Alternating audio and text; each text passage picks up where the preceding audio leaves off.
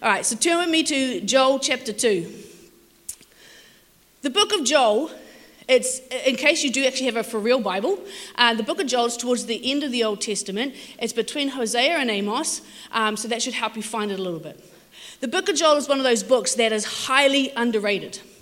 Uh, we should be preaching out of it more than we do. And the reason why I say that is because the book of Joel, even though it was written in the um, Old Testament, is actually a prophetic word for the New Testament church. It is a prophetic word for us that talks about the times that we're in. So we actually should be paying far more attention to it than we actually do. So, saying all that to say, let's read it from verse 23. Be glad then, you children of Zion, and rejoice in the Lord your God, for he has given you the former rain moderately, and he will cause to come down for you the rain, the former rain and the latter rain in the first month. And the floors shall be full of wheat, and the vats shall overflow with wine and oil. And I will restore to you the years that the locust has eaten, the cankerworm and the caterpillar and the palmerworm, my great army which I sent among you. And you shall eat in plenty and be satisfied and praise the name of the Lord your God that has dealt wondrously with you, and my people shall never be ashamed. One of the things that God has gifted us with, and it's, it's something that every single person has been gifted with, is this amazing gift called life. And as you grow and as you develop and as you move through life, there are things that happen. We discover that life can be good and life can be bad.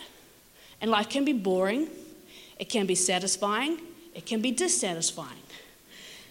We also discover that sometimes, through the ebb and flow of life and the ups and downs and the good things and the bad things, that there are choices that we make that can help predict what's going to happen in our life.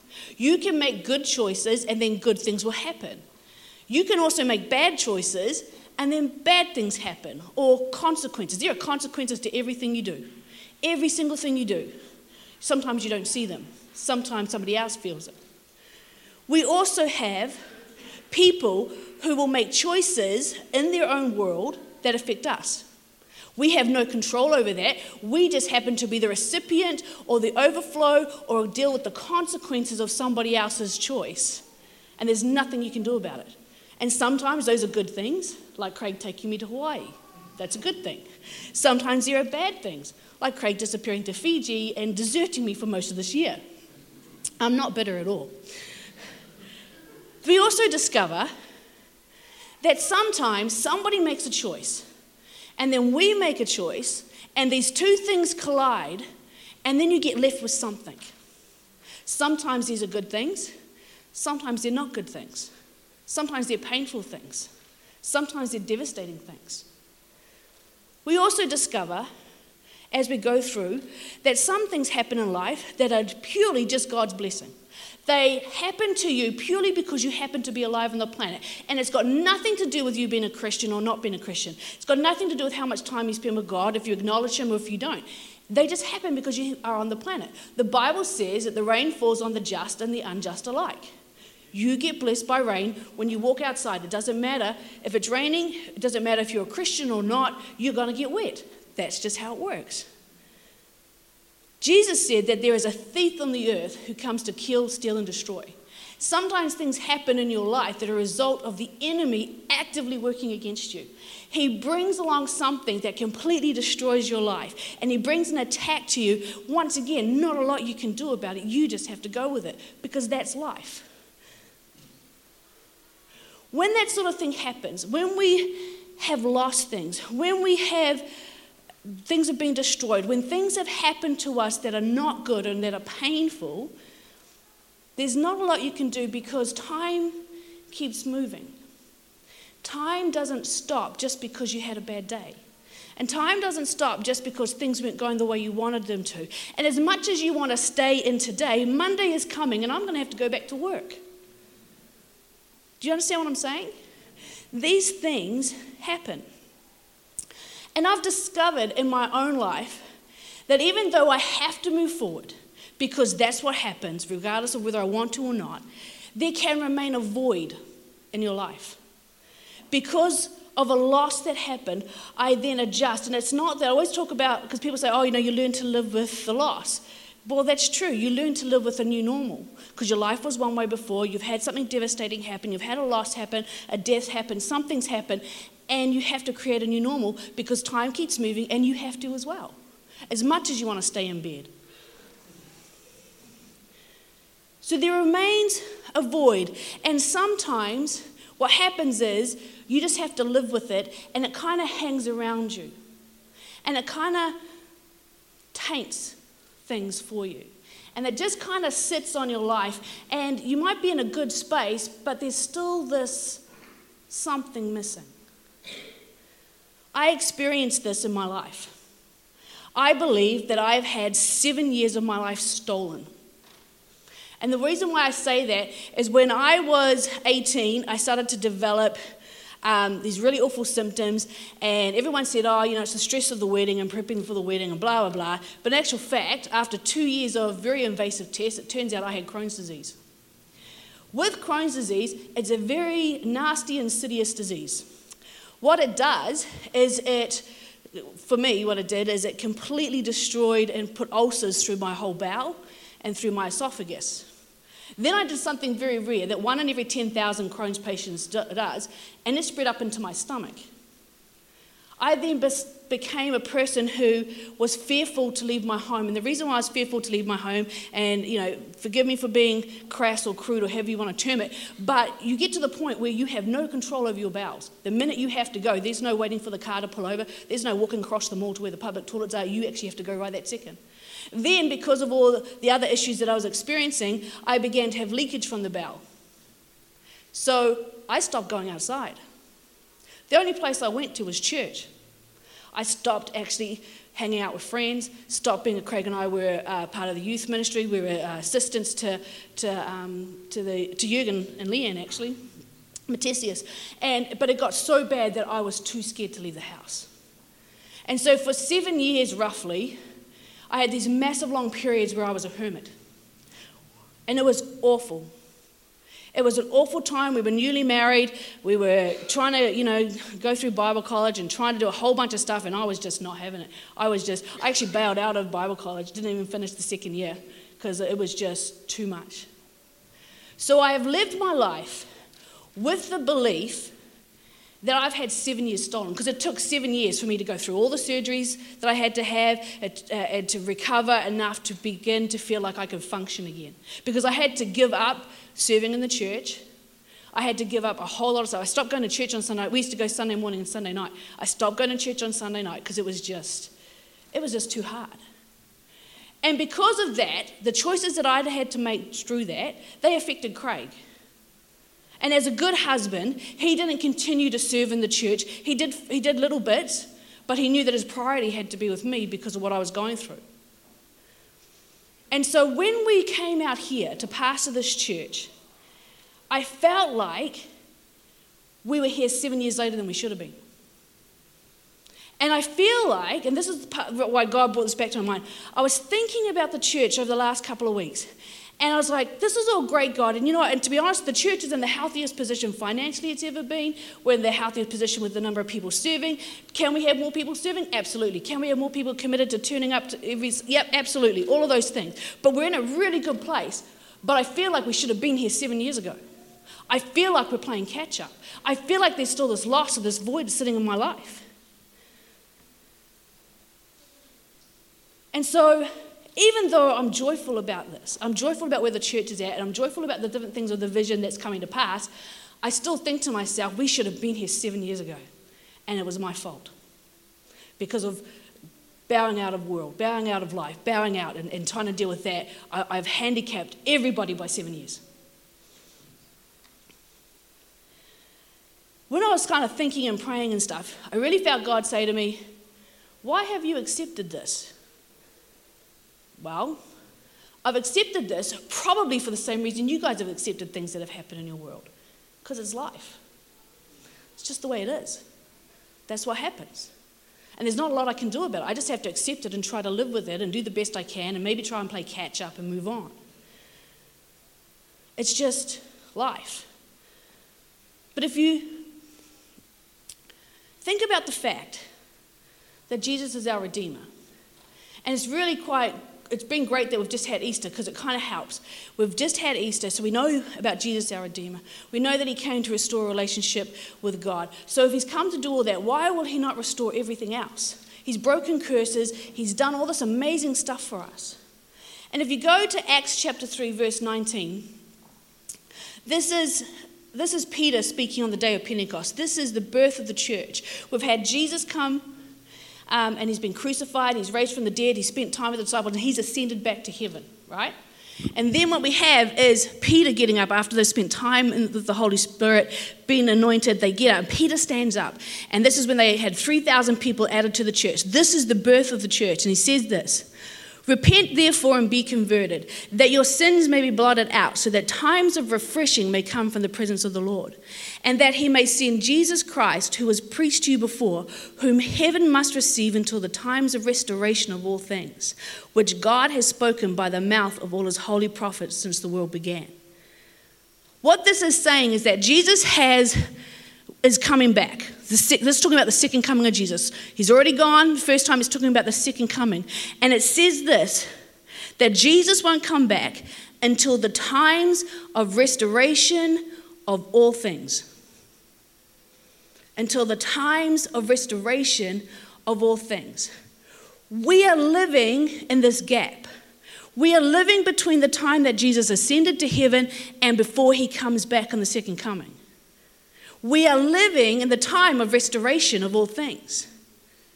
So if you've got things that have been lost, if you've got things that have been stolen, if you've got things that somebody has broken, God said that Jesus will come back after he's restored it. Does that make sense? The interesting thing is when you look into, and I don't have time to do the whole thing because I've got so much that I want to kind of cover, but if you look further and you study it, we talk, we talk about restoration. If you go to Ex, uh, sorry, Exodus 22, verse 1, it says, If a man steals an ox or a sheep and slaughters it or sells it, he shall restore five oxen for an ox and four sheep for a sheep. So if somebody steals your ox, you're going to get back five. Somebody steals your sheep, which is more relevant to New Zealand, you're going to get back four. This means that if you have something that has been stolen from you, if you have something that has been broken, if you have something devastating that has happened, if you have a loss of any kind, then you're going to be restored back five times what you lost. Because when God restores, He doesn't give you what you just lost, He gives you back more than you lost. Does that make sense? All right. So now you're probably thinking, this sounds all great and wonderful, Trin, but how does that relate to what you said in Joel? I'm so glad you asked. So, I want to break this down for you verse by verse, but I need you to remember that Jesus is going to restore everything and you're going to get back more than you lost, right? Got to remember those two things in light of what I'm saying. Verse 23 be glad then, you children of Zion, and rejoice in the Lord your God. For he has given you the former rain moderately, and he will cause to come down on you the rain, the former rain and the latter rain in the first month. Zion in the Old Testament always refers to the church. Always refers to the church. Hebrews says, We have not come to Mount Sinai where the law was given, but to Mount Zion. And if you read through um, Isaiah, Joel, Ezekiel, Psalms, any of those books, you will see that there are two entities that God works through on this earth. Those two entities are Israel and Zion. Israel being Israel, and Zion being the church, being us. We are Zion. So whenever you read that in the Old Testament, God's talking to you. The interesting thing is, is that God makes a lot of promises both to Israel and to Zion. So he makes promises to Israel and he makes promises to us as the church. Now, I'll be honest with you, I don't concern myself too much with what God has promised Israel because I am not Israel. I am not Jewish. What God is doing with them is the promises that He has established with Abraham, and He will continue to work that. What I am concerned about, what has God said about Zion? What is the promises God has given to us as the new church?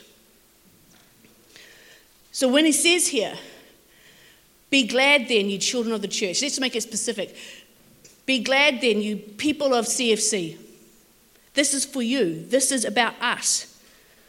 And when he talks in here about the rain, rain in the Bible can either be literal rain or it can be figurative rain. In this instance, we're talking about figurative rain. And the rain in the Old Testament always represents blessings and times of joy. Blessings and times of joy. And I love that. I love that that's what it represents. So, what it's saying is, you people of CFC, God is going to bring you blessings and times of joy. Are you feeling blessed and full of joy at the moment? If not, God's bringing it. And if you are, awesome, you're already experiencing part of that blessing. Verse 24 And the floors shall be full of wheat, and the vats will, shall overflow with new wine. Wine and oil always speaks of the Holy Spirit. We're going to overflow with the Holy Spirit. That means you're going to overflow with the gifts of the Holy Spirit. That means you're going to overflow with the fruit of the Spirit. That means your life is going to be fruitful. When they're talking about here in this whole verse, is they're actually talking about prosperity. And prosperity isn't just your finances. Prosperity, finances are a part of prosperity. It's not the whole thing. Prosperity is talking about fullness of life. It's talking about your health. It's talking about the things that you do. Everything you put your hand to will have a blessing upon it, and you're going to experience fruitfulness. I love that this is what God is saying about us, the new church. Verse 25 And I will restore to you, first of all, God says, I will restore to you. Not I will restore as a general sense, but I will restore to you. This means He's made it personal. It's not just a blanket statement that is made that sometimes we can think is for us. This is personal. I will restore to you. So, whatever it is that you have lost, He's going to restore back to you. Does that make sense? Now, I want to say something here because I understand that some of the things that we experience in our life are so painful and they should never have happened, and people did things, and I'm so sorry. That was never God's intent. But we take these things in our life and we shut them away. And we close the door and we just go, I'm not going in there. I know because I've had things like that that I don't want to touch. I don't want anyone to know about. I don't want to talk about to anybody. And I'm not saying that today we're going to open that door and expose all of that stuff. What I want you to do is to entertain the possibility that God can restore what was broken, what was stolen, what was lost, what was hurt. I want you to entertain the possibility. Just go and stand by that door, knowing that God is standing there with you, because Jesus will never leave you nor forsake you. And just consider the possibility that He will restore that.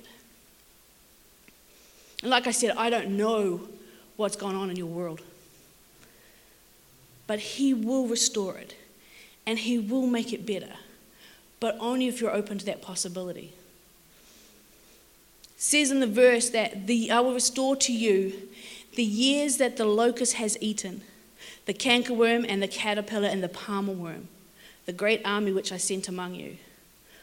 Now, locusts in the Old Testament can actually represent literal locusts, or it can actually represent, and this is what it means here it means a day, a time, or a season of devastation.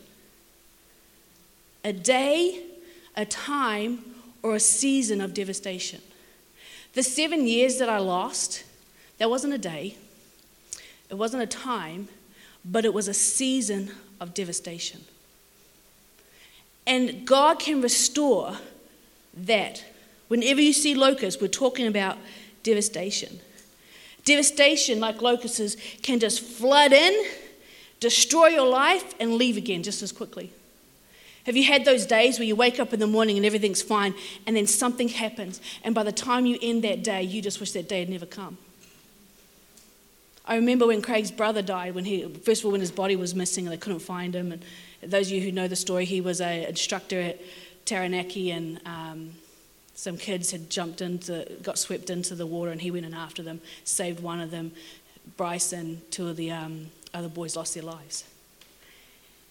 And we were joking and laughing around the dinner table, and with one phone call, took less than two minutes. Whole day gone, ruined. Because sometimes the locust comes in that quickly. You don't expect it, you don't see it, there's no one. It comes and devastates your life and it leaves again. And you're just left with the damage, and you're left with the mess, and you're left with the hurt. So when I was looking into about the locust, if you look up the words, uh, the terms cankerworm and caterpillar, they actually refer to the growth stages of the locust. You see, the cankerworm is when it's in its, in its newborn stage and it just kind of creeps around. The caterpillar is just before it becomes a full grown locust because it eats, does the same sort of scenario as a butterfly. Now, I'm not trying to turn this into a biology lesson, but what I wanted to point out to you is that God can restore no matter where you are in the process of your devastation. Your devastation could be at the beginning and God can still restore. You could be right in the middle of your devastation and dealing with your loss and God can restore. Or the devastation could have happened before and you're trying to deal with the overflow of the years of trying to restore that. God will restore that no matter where you're at. It doesn't matter where your devastation sits, the process it's going through, He will restore it. You just have to be open to that possibility. And then says in this verse, it talks about the palmer worm. And I'll be honest, I thought the palmer worm was just another growth stage of the locust. No, no, the palmer worm is a completely different locust. And this one I think is more insidious. See, so you have the, the type of locust like they had in the plague of Egypt that comes rushing in, destroys everything, and leaves again, and it's that fast. But the palmer worm, it, it doesn't actually destroy everything. It comes in and it nibbles away. It doesn't destroy your marriage, just affects your marriage. It doesn't destroy your finances, it just affects your finances. It doesn't destroy anything, but it just sucks the life out of it. And so this one is worse, I think, because you know what happens? We think, oh, well, you know, I don't have a great marriage, and yeah, this sort of stuff happened, but, you know, our marriage is okay. So you don't ask God to restore it. You don't ask God to fix it. Or else you go, oh, it's just a little problem. What, you're going to wait for it to get big? You need to deal with it. You need to go to God and say, God, Something's eating at my life. God, something's eating at my finances. God, something's eating at my relationship here. I need you to come in and restore it because you don't want the cankerworm to just continue to just erode your life. It's gnawing at your life. And the last part of that verse, it talks about the great army which I sent among you. He's talking about the locust and he's talking about the gnawing locust. But this interesting part here, the literal Hebrew text reads, it doesn't say great army, it says those that are strong for war. Those that are strong for war. And there are people who come into your world, and sometimes not by choice because you're related to them. And if you're sitting next to someone right now, just look straight ahead. But they come in and they are strong for war and they gang up on you and they bully you and they make you do things that you weren't comfortable about doing. They get you involved in drama that you didn't really want to be involved in. They actually just just destroy your life and they consume your life, and you end up with this toxic relationship. God can restore even that, even if it's someone you're related to, even if it's someone that you have to be around. God can restore so that that doesn't happen anymore. You got to remember, this is for us. This is a promise to us about the things that God will bring back. Verse 26 says, And you shall eat in plenty. The locust comes and there's devastation, but God says it doesn't matter. Because He says here, I will restore and you shall eat in plenty. That word plenty is also the root word where you get, uh, you may lay claim to what you once had. You will lay claim to what you once had. The thing that I'm really believing for is that not only is God going to restore to me the seven years that I lost, but He's going to restore to me the fruit that I would have had in those seven years. Because I'm going to eat in plenty. I'm going to eat in plenty. I'm going to see that come to pass. And now I understand that some of you are probably sitting here and you're like, I can't see how that can happen because, you know, I, I, lost this relationship and it can never be restored because, you know, the person's died or moved on or whatever. You know what? God may not restore that exact original relationship, but He can restore a better relationship to you. See, we always think of restoration in the terms of here's my new, here's a car, you know, buy this old car, and I'm going to restore it back to its original condition. God doesn't restore anything back to the original condition. God restores it better than that. That's how He works. But what you've got to do is tell your doubt when it comes in to say, How can God fix that? How can God restore that? How is this going to work for me? You go, you've got to do what I do. Just tell the doubt to shut up. I'm not listening. And you know what? We all get doubts, and the doubts creep in, and I'm constantly saying, Nope, I'm not listening to you because I know that my God restores. That's actually one of his names, the restorer. So I'm just going to I'm going to hold to that. The verse says also that you shall be satisfied. And that's a really awesome word. And I wanted to just point out something that when you walk through life with this loss, and, it, and I talked about it tainting things, it actually taints your relationship with God. No matter how hard you try to not let it, it does because you don't experience the full joy that God wants you to experience. Because you're still a little bit sad that maybe this happened, or I lost this, or this, you know, this devastation was in my life. How can I fully embrace God as God the Father when my father did this, or this, or this? But God says that you will be satisfied, which means that He will, you will enjoy His presence. Because that word satisfied is it's actually the root word. Enjoy the presence of God. You will actually find that you will once again be able to sing praises. You will once again lift your voice in praise. That praise will begin to bubble up out of your life and overflow into everybody else. And that is what the whole point of it is. And I love that he says that we are, as a people, will never be ashamed. You will never be found guilty. You'll be able to look back on the things of your past and you will not be ashamed. You'll be able to look back on the things that happened to you in the past and not be ashamed for that because it wasn't yours. You'll be able to move forward and instead of looking at your future through the eyes of your past or through the eyes of what you're ashamed about or through the eyes of what you feel disgrace over, you'll be able to look at your future through what God has said. And that will actually enable you to believe that God will restore. I want you today to believe for restoration. I don't believe you're going to have a moment where everything's going to be restored to you in one hit because that's not how it works. But I want you to be open to the, to the thing that God can restore and that He wants to restore. We see this really beautiful story in John chapter 4.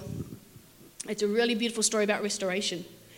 And He says, Jesus comes to the town of Samaria.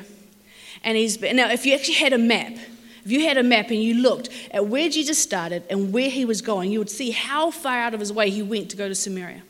And he goes there and he's by this well, and it's the middle of the day. It's really hot. The disciples have wandered off to get some food and stuff. And Jesus is sitting there, and this woman comes and she gathers up some water. And as she's standing there gathering up her water, Jesus says to her, Will you draw me some water?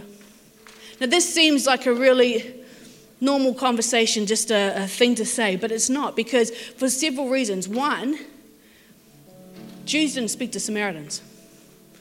They just didn't because they were considered unclean people. Males didn't speak to females because they were all misogynistic back then. And so you have, and this other odd thing that happened is this woman came at midday. No one did anything at midday, it's too hot. But she comes at midday to draw water. And so, as Jesus is talking with her, and he says to her, I can give you living water. And then begins to say to her, Where's your husband? And she goes, I don't have a husband. He says to her, Yeah, you speak truly because you, you have had five husbands. The man you're with now is not even your husband. The thing about that is, this probably explains why she came at midday. Because the other woman wouldn't talk to her anyway. They're probably a little bit afraid. If she's had five husbands, she's probably a fairly attractive woman. They don't want their husbands hanging around with that. So she's been ostracized by her own people. But Jesus comes and he has this interaction with her, speaks to her, and then she becomes so overwhelmed by the love of God and so overwhelmed by what Jesus has done that she goes out and she braves everybody else who's been rejecting her. And she goes out and she speaks to the people and draws them in, and that whole township gets saved. What Jesus did is he restored her to a relationship with God. He restored her to the village, to the people that would be there after he had gone because all of a sudden she was not ostracized anymore. And this is what God does to us, does for us. He comes along into our situation, and you know what? When she went in that day, she did not think that anybody was going to be there. And the fact that He spoke to her and He restored dignity back to a woman who had lost it for whatever reason. I don't know why she had ended up in that situation. I guarantee that was never her plan. Maybe her husband had died, her first husband, and then she gets remarried. Maybe her father got so frustrated because what happens in those days is when your, when your husband dies, you're supposed to move on to the next brother if he's unmarried. And if that doesn't happen, you return to your father's home.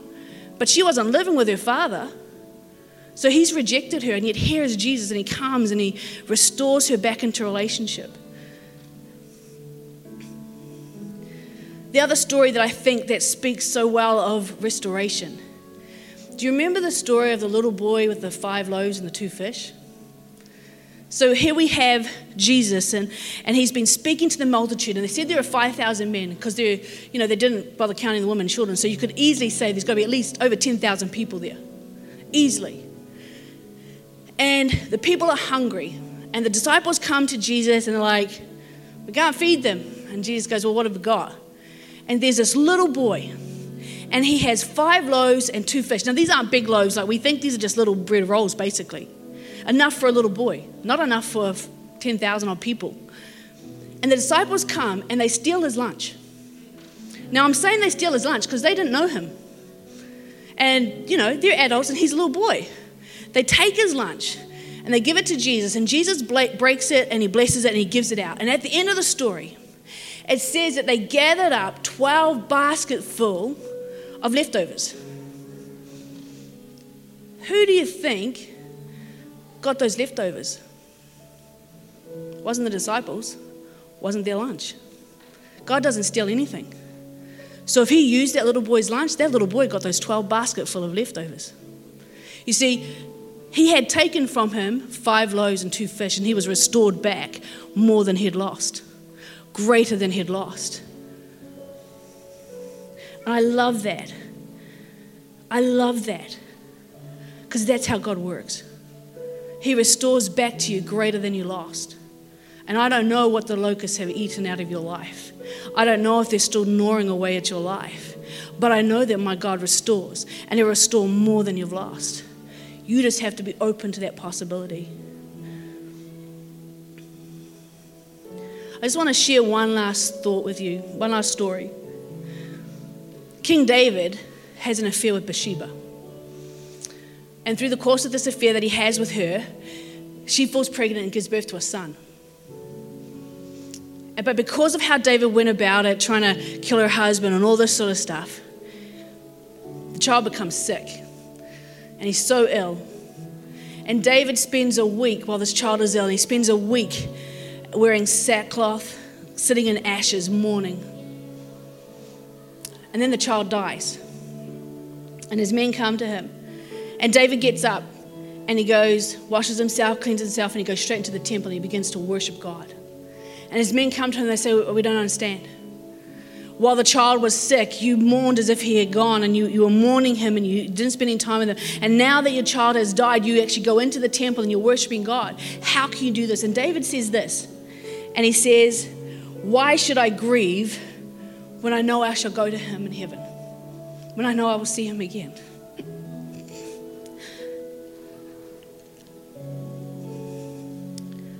I don't know if you've lost children.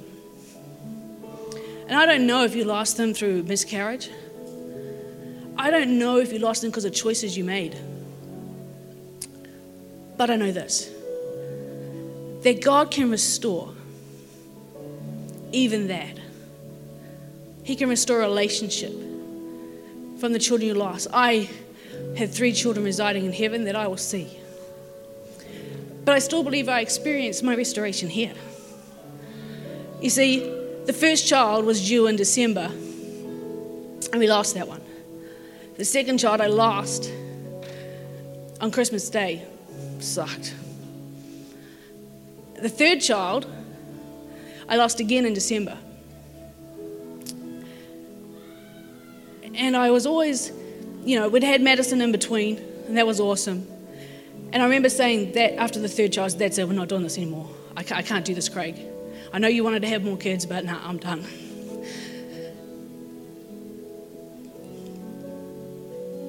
Some time had passed, and Madison was three. And she says to my sister, We have to pray for mummy and her baby.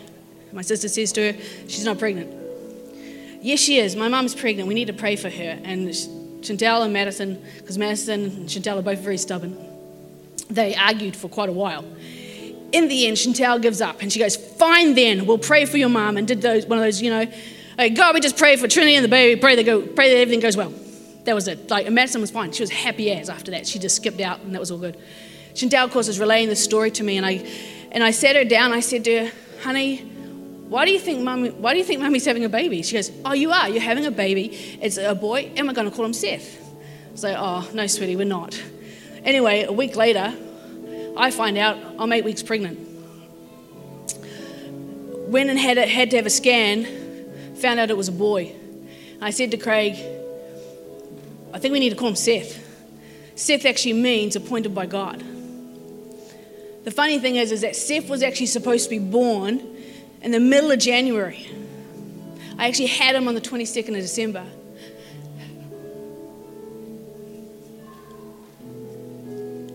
He restored to me those other losses.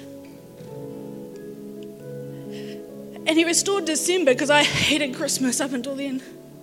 It was just a sad, sad month because all I could think about was those other children that I'd lost. I can tell you exactly how old they'll be today. And if you've ever been in that situation, you could probably do the same thing. But I don't know if, like me, it was through miscarriage, and I don't know if maybe you made decisions and you had an abortion and you lost. But I want you to know that God can restore. And I believe that Seth is my restoration for that. Probably why he's so spoiled. he also has the personality for enough kids to cover those other three as well. But God can restore. God can give back anything that you've lost. All you have to do is believe that He can do it. So I don't know what you've lost. Maybe you're sitting here and you're like, I'm not even in relationship with God. He can restore that too. That's what He does. But I just want to make one last thought, and I'd like you all to stand to your feet because we're going to pray.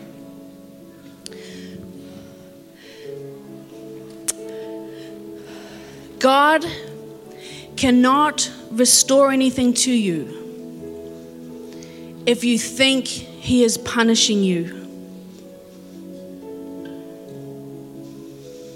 God cannot restore anything if he thinks if you think he is punishing you.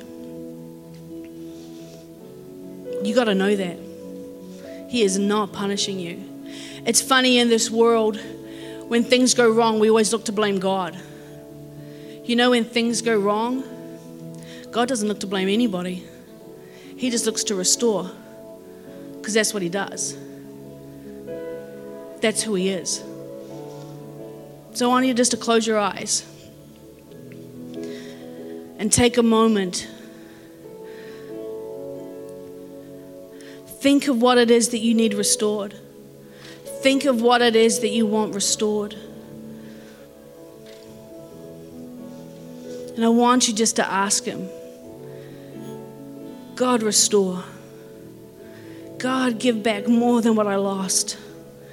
God, if it's healing that the person needs, Father, I pray, God, that you restore not only the healing that they require, the physical healing that they require, but God, that they would be healthier, that they would be stronger, that they would be able to walk in complete health and wholeness. God, if it's a home that they've lost, Father, God, I pray that you restore not only the home they lost, but you restore back two homes to them. Father, if it's a relationship that they've lost, Father, if it's one that cannot be brought back, Father, then I pray that you would bring to them a relationship that would be greater than the one that they lost. God, if it's finances that they've lost, God, that you would open up the floodgates of heaven and pour out such a blessing, God, that they would not be able to contain it. Because you are the God who restores. Thank you, Father, God, for your restoration. Thank you, God, that you don't want us to, to just be saved, but you want us to live as heaven on earth. Thank you, God. And God, that we would go forth never thinking or feeling ashamed of what went before, but only focused on the restoration that you're bringing into our lives. Thank you, Lord. Thank you, God.